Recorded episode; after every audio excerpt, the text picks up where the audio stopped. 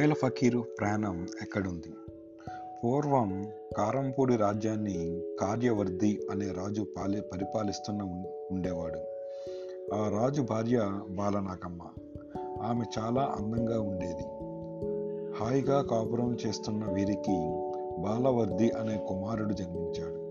మాయల ఫకీరు అనే మంత్రగాడు ఒకడు కారంపూడి అడవిలోని ఓ పెద్ద గుహలో మాయా మందిరాన్ని ఒకదాన్ని నిర్మించుకుని ఉండేవాడు. మంత్ర విద్యల్లో ఆరితేరిన మాయల ఫకీరు తన మంత్రశక్తితో ఎక్కడ ఏమి జరుగుతుందో తెలుసుకునేవాడు. ఒకరోజు తన దగ్గరున్న మాయా దర్పణంలో అపురూప సౌందర్యవతి అయిన బాలనగ బాలనాగమ్మను చూశాడు.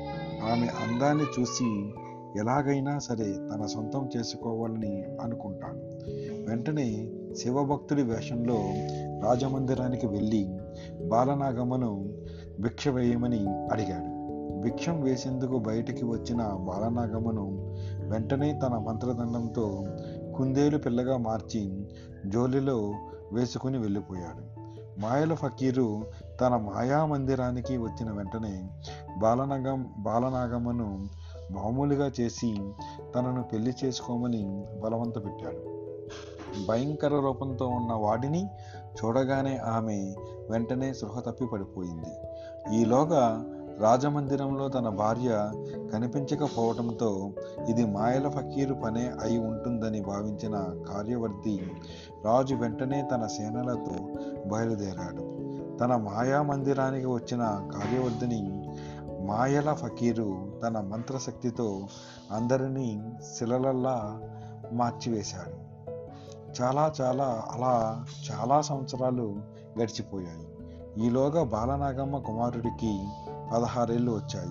తన తల్లిని చెరబట్టి తండ్రిని శిలగా మార్చిన మాయల ఫకీర్ గురించి తెలుసుకున్న బాలవర్ది ఆవేశంతో ఊగిపోయాడు. తల్లిని తండ్రిని ఎలాగైనా సరే రక్షించాలని మాయా మందిరానికి బయలుదేరాడు. అక్కడ ఓ ముసలమ్మను మంచి చేసుకున్న అతడు ఆమె మనువడిగా ఆ మందిరంలోకి ప్రవేశించాడు. మెల్లిగా తన తల్లిని కలిసి తానెవరో చెప్పి మాయల ఫకీరు ప్రాణం ఎక్కడుందో కనుక్కోమని చెబుతాడు.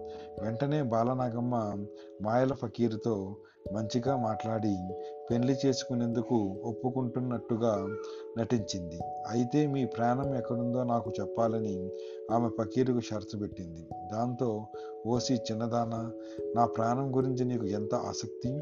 మరేం భయం లేదు. నన్నెవరూ చంపలేరులే. నువ్వు నిశ్చితంగా ఉండు అని చెప్పాడు.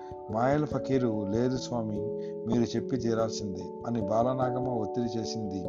దాంతో ఏడు సముద్రాల అవతల జీవగడ్డ అనే దేవిలో ఉన్న పెద్ద మర్రి చెట్టు ఉంటుందని ఆ చెట్టు త్వరలో ఓ బంగారు పంజరం ఉంటుందని ఆ పంజరంలో ఉండే చిలుకలో తన ప్రాణం ఉందని చెప్పారు ఫకీరు. ఆ చిలుకను చంపితే తన ప్రాణాలు పోతాయని అన్నాడు. ఈ విషయాన్నంతా కుమారుడితో పోసగిచ్చినట్టు చెప్పింది బాలనాగమ్మ. అంతా విన్న బాలవర్ది చిలక కోసం బయలుదేరాడు. చీమలు దూరని చిట్టడివి కాకులు దూరని కారడివి.